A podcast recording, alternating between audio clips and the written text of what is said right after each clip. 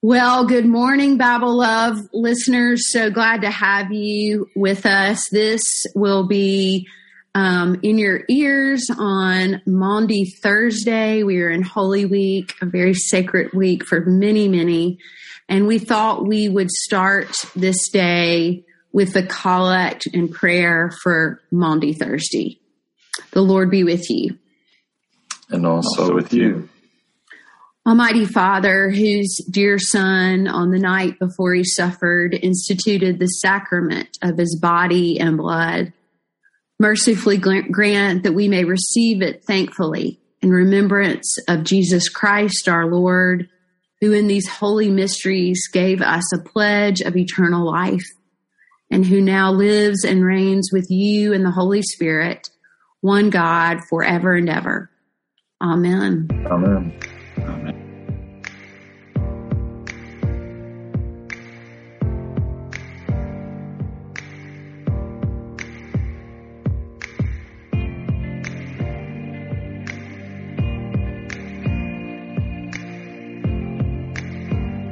So we are moving into first and second Kings. And so, um, this is the first time we've done a set of books. You know, we had first and second Samuel, which is a collection and we took each one of those individually. But these books again, like Samuel, they were originally one book. It was actually all kind of original four books together and then it got pieced out. Um, and so as we do each time we start a new book, we've brought in an expert. Today we have the expert of experts, not to make him blush. No, Furman Buchanan, he's been on before. Furman is rector of St. Peter's Episcopal in Greenville, South Carolina. He's been a dear friend of mine in my time in South Carolina. I love being up there with him and his folks. And he is an author. He's written some books. He writes beautiful prayers just the way he thinks. Uh, I'm just trying to build you up, Furman. I think you That's need encouragement on this Holy Week, right? You're setting them up for disappointment. Right, yeah, no, no, folks know you and love you, and thank you for being with us today to help walk us through these two books of the Bible. it, it is great to be with you. Thank you for the invitation to come back to Bible Love. Yeah. Oh, you're always invited, Furman. we we learn a lot from you. So um, when we've been kind of scheduling this a little bit, we were like, let's talk about First and Second Kings. Everybody's been like, ooh, I don't know about that, but Furman was like, I am up for the challenge.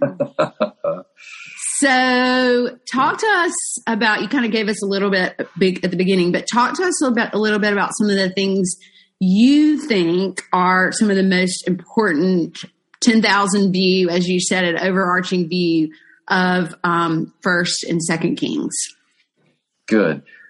Well, thank you, Mary Balfour. I think um, so. I went to look at some of my uh, sources and uh, from my library, uh, and um, the thing that um, that comes that comes through some of that material is that this was probably written slash compiled um, by uh, um, someone who subscribed to the Deuteronomic view, right?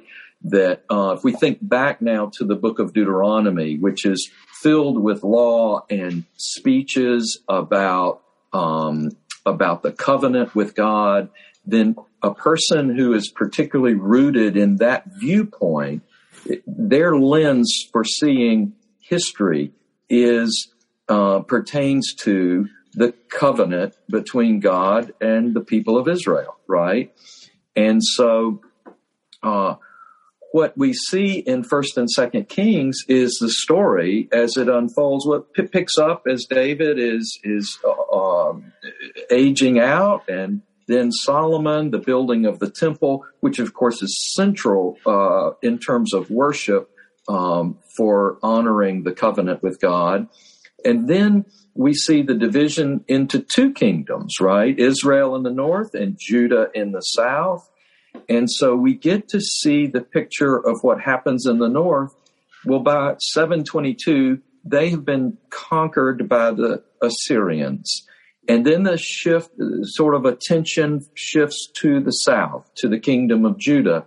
And they managed to hang in there for a little longer, ultimately falling to the Babylonians and what 587, 586. So then I want to just take us just a two steps beyond that. And this person is, uh, or, this group of people, let's say maybe, are sitting down to try to make sense out of what has happened. And if in your mind and in your heart, um, the covenant was an everlasting covenant with God, it, it could not be broken, it could not unravel, then you're compelled to ask yourself, how could we have ended up in exile? Mm. How, how, how, did it, it's our classic question about the problem of evil. If God is all powerful, was was God too weak to manage the Assyrians and and uh, the Babylonians? Anything? Okay, okay. No, God was not too weak. Well, if God was all good, then why this malevolence toward God's people to let such bad things happen? Is you're on the hook one way or the other. Either God seems not strong enough or not good enough to keep the people in the promised land, right? And so there's a third option. And the third option is, well, it was the people and the rulers of the people who abrogated the covenant. And therefore, the consequences were exile. Mm-hmm.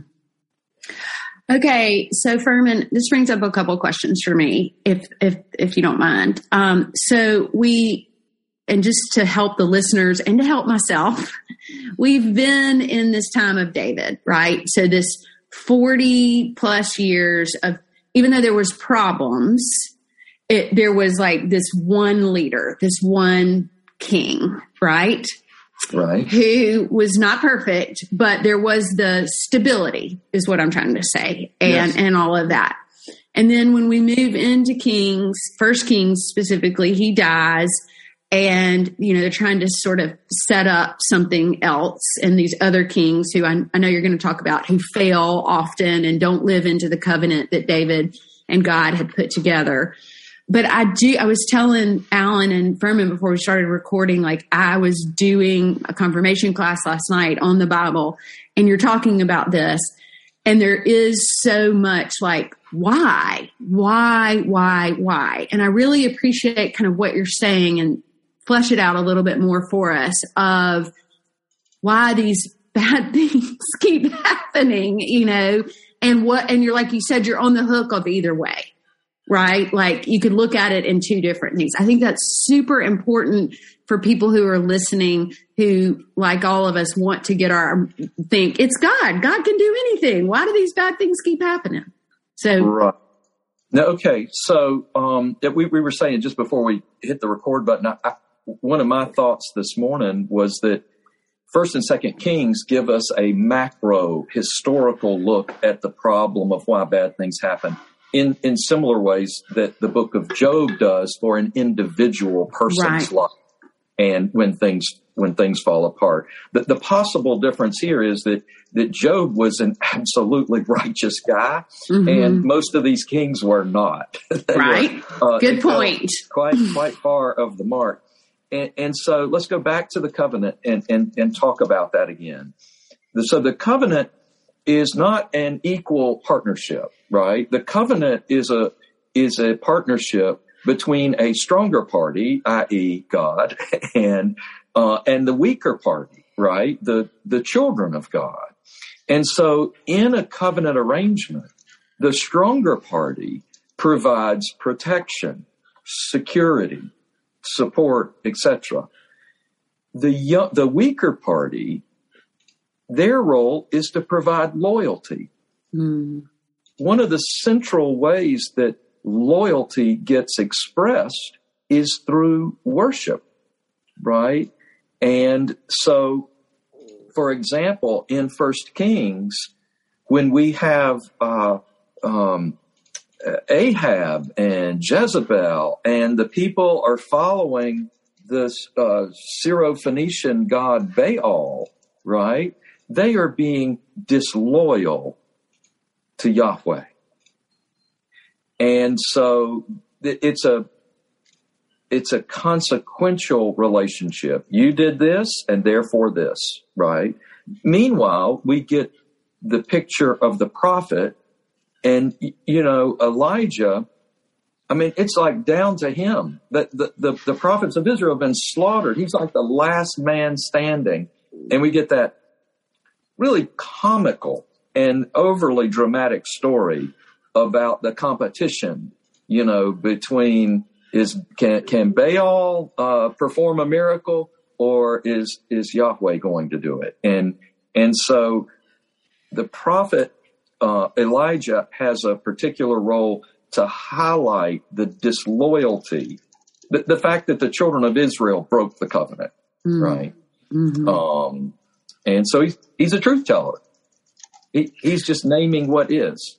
Well, I really love the way you, your perspective on that. Like, God, we are the weaker, God is the stronger. And as weaker people, that breaks, those covenants break. We're humans, that those things happened, right? And not so much that God has made this happen. It's we, the weaker. Am I hearing that correctly? Am I making so, that? The, yeah. So I think the, the, the writer or writers are trying to convey that this, these bad things that happened were, uh, the result of a punishment. Mm-hmm. Um, that God did not instigate those bad things, right? Um, because God was malevolent or too weak to fend off the Assyrians or the Babylonians. God did it because the children of Israel cheated first on right. the covenant.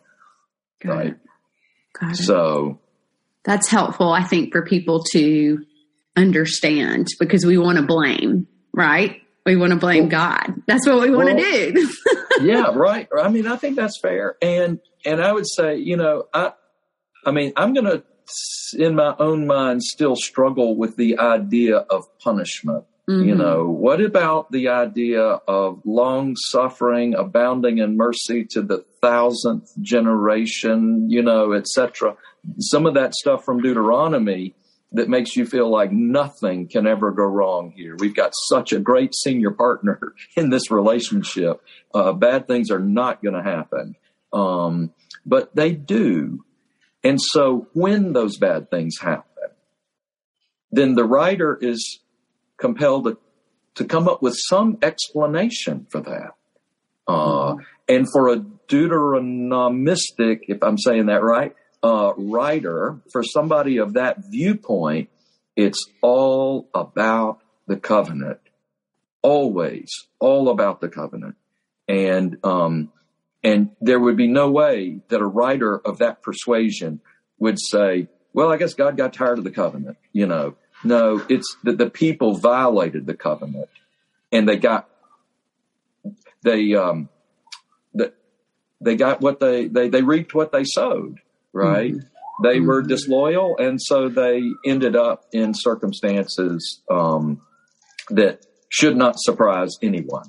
Right. Um, yeah, it makes me. So I'm listening every Holy Week. I listen to N.T. Wright's book, The Day the Revolution Began. And in the intro, like he's reimagining what the cross means and trying to reclaim it from bad um, soteriology but he's talking about the Hebrew scriptures and he says, and we've talked about this on the podcast, it's not like a day by day accounting. This isn't like a collection of newspaper articles that tell the story as it happened, like you're alluding to, Furman. This is people after the fact, right?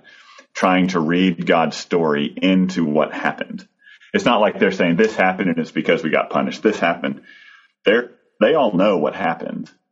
But then we've got the, the, um, author who's trying to grapple with, and you know, back then they probably didn't have really good explanations for man-made crises, right? Like, and so obviously, if there's storms, that's God's punishment because we don't know meteorology or whatever it is. Right, right, right. And so this, to me, is another highlight of this is an ancient people wrestling with the fact that we're unfaithful and then bad things happen because we don't hold up our end of the bargain. Maybe they talk about God's punishment, which we struggle with today, but back then that would have been natural because that's the worldview. is the gods are angry. A- absolutely, and um, and, and it's normal, and it makes sense to try to look back in time and search for meaning among a series of historical events. I mean, here's the thing: Jesus just pushed back on this what a couple of weeks ago in our lectionary. Mm-hmm. Yeah, right. Mm-hmm. The, the, Tower of Siloam fell, and then some mm-hmm. bad things happened to some Galileans because they were just trying to worship God, and then you know. Pilate wipes up, well, not Pilate, whoever it was, you know, killed them and mingled their blood with the sacrifices, all that stuff.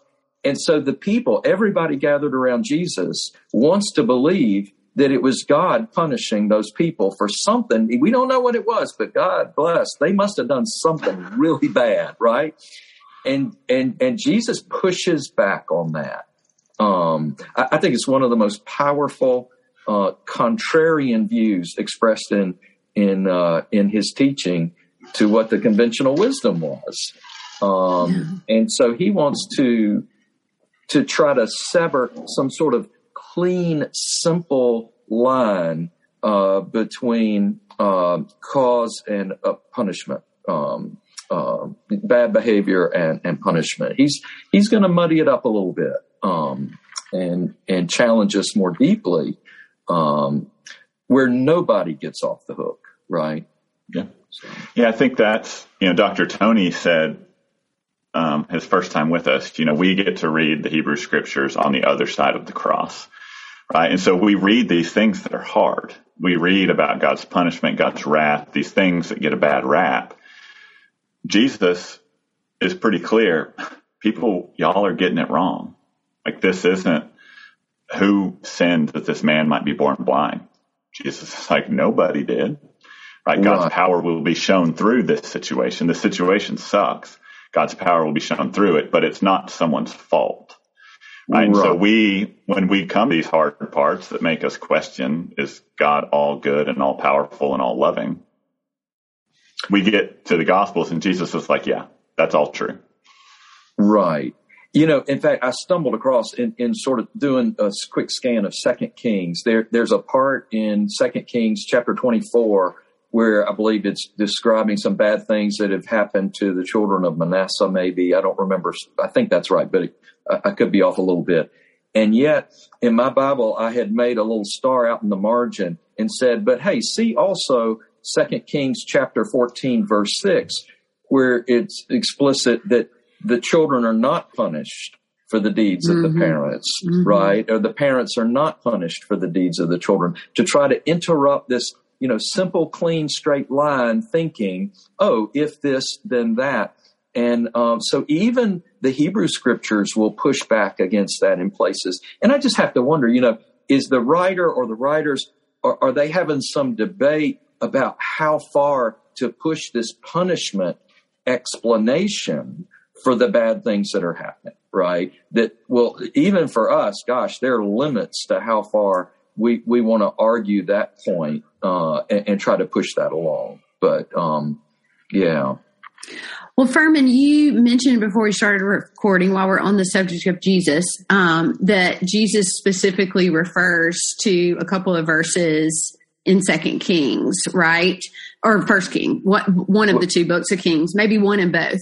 Um, will you will you talk to us a little bit about that? Because I think it is important where Jesus does connect back to the Hebrew Scripture, and we often kind of forget that that's part of our lineage too, right? I mean, it's not oh, just Jesus; it's all of us it cannot be separated. We do violence to to um, our, our, the basic core of our faith if we try to remove Jesus right. from Judaism, right?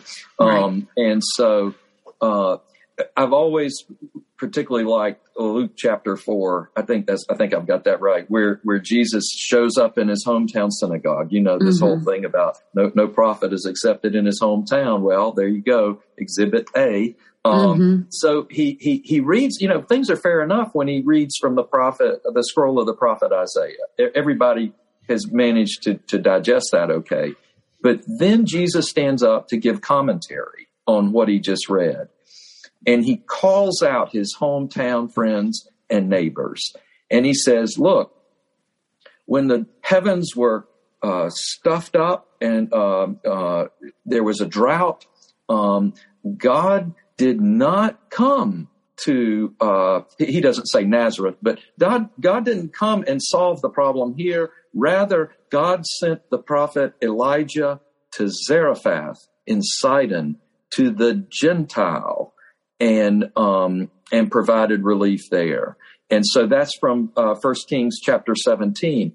And but then there's more. Jesus says when uh, when uh, the, the the lepers were were falling out and and uh, sick and dying all over all, all over Israel, um, God didn't come solve their problems.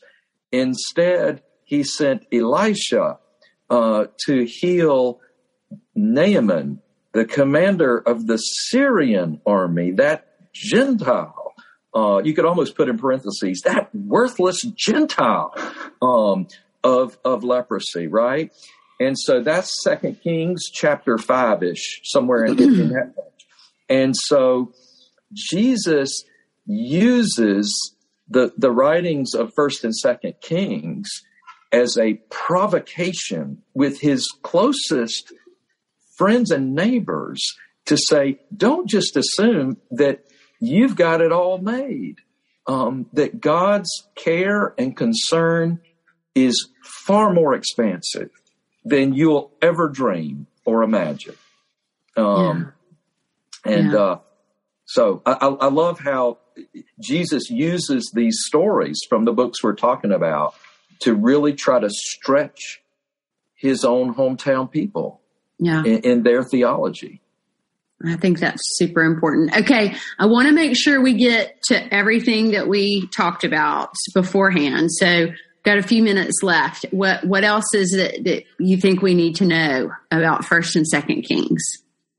Gosh, um, well, idolatry is huge, and, maybe I've kind of already touched on that. And idolatry gets defined in various different different ways, um, uh, pertaining to the idea of uh, everything from Jerusalem is the one ideal place for worship to happen to all sorts of other, you know, chasing after false gods.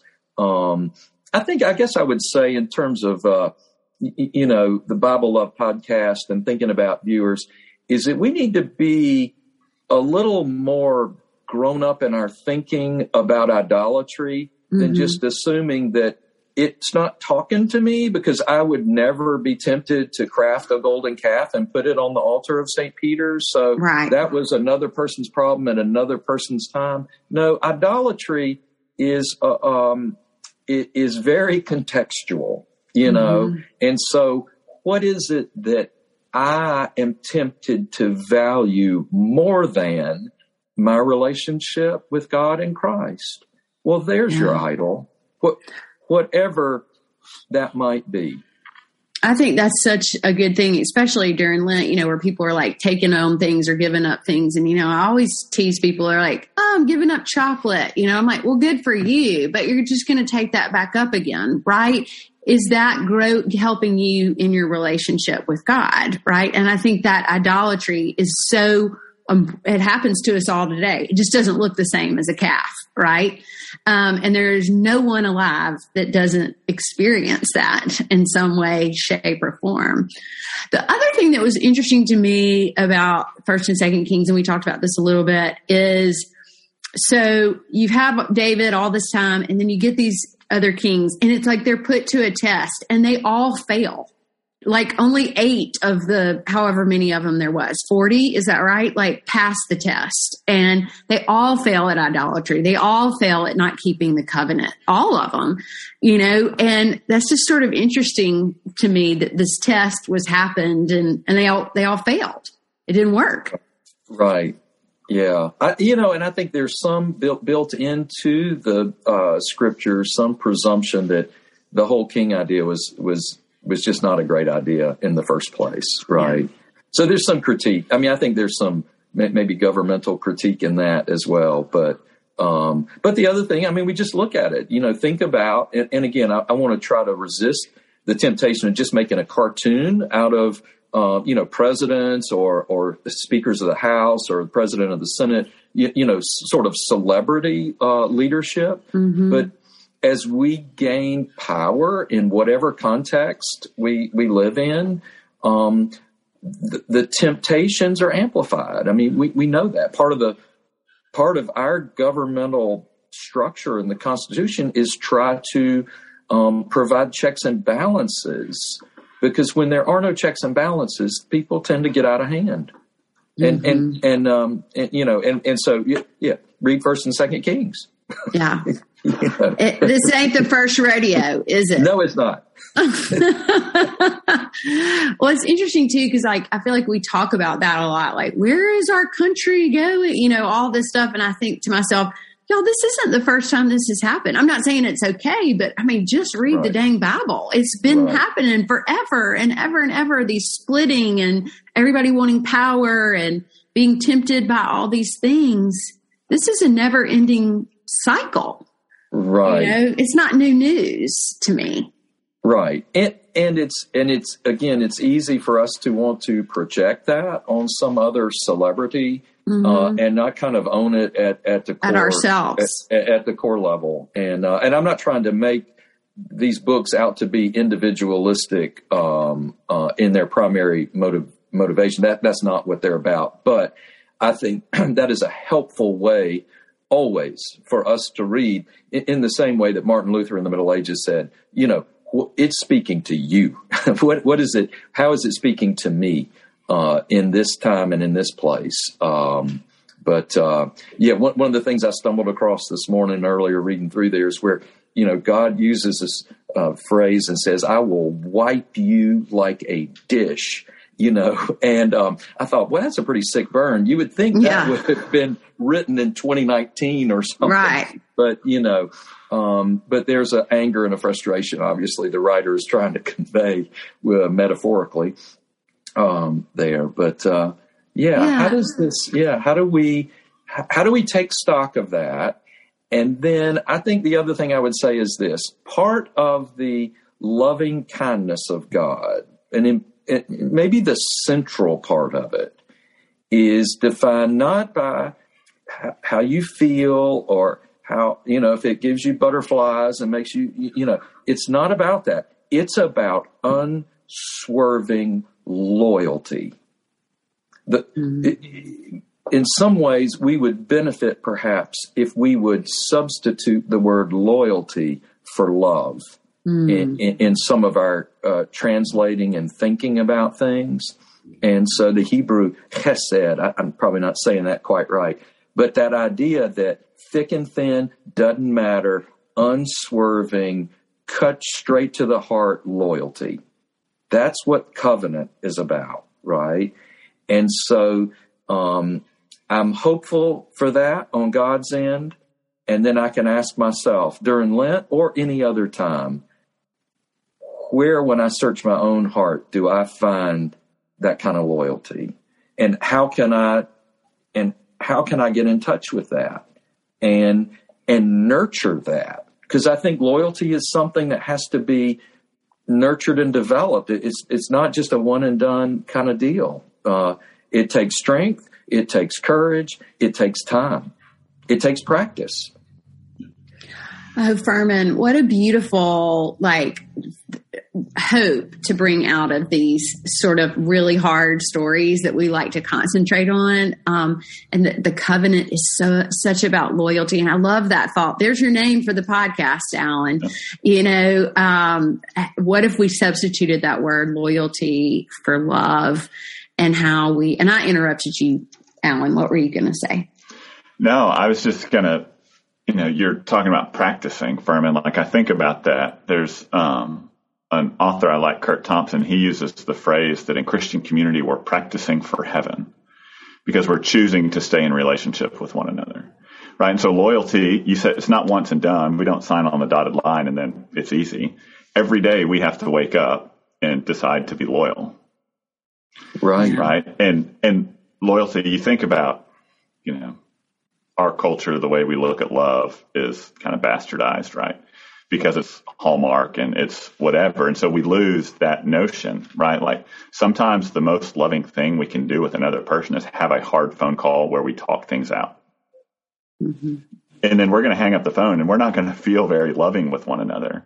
But something is growing within us because we're building that loyalty.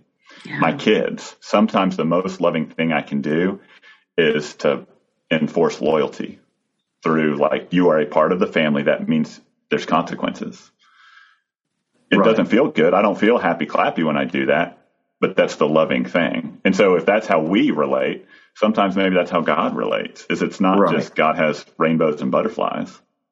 I, I, think so much about of the writing about the wrath of God or anger of God is uh, is is is writing about what the mama bear does. Mm. Mama bear will do anything for her cubs, anything to anybody, anytime, anywhere. Think about the wrath, the fury, the furious loyalty at the core, and it makes much more sense out of anger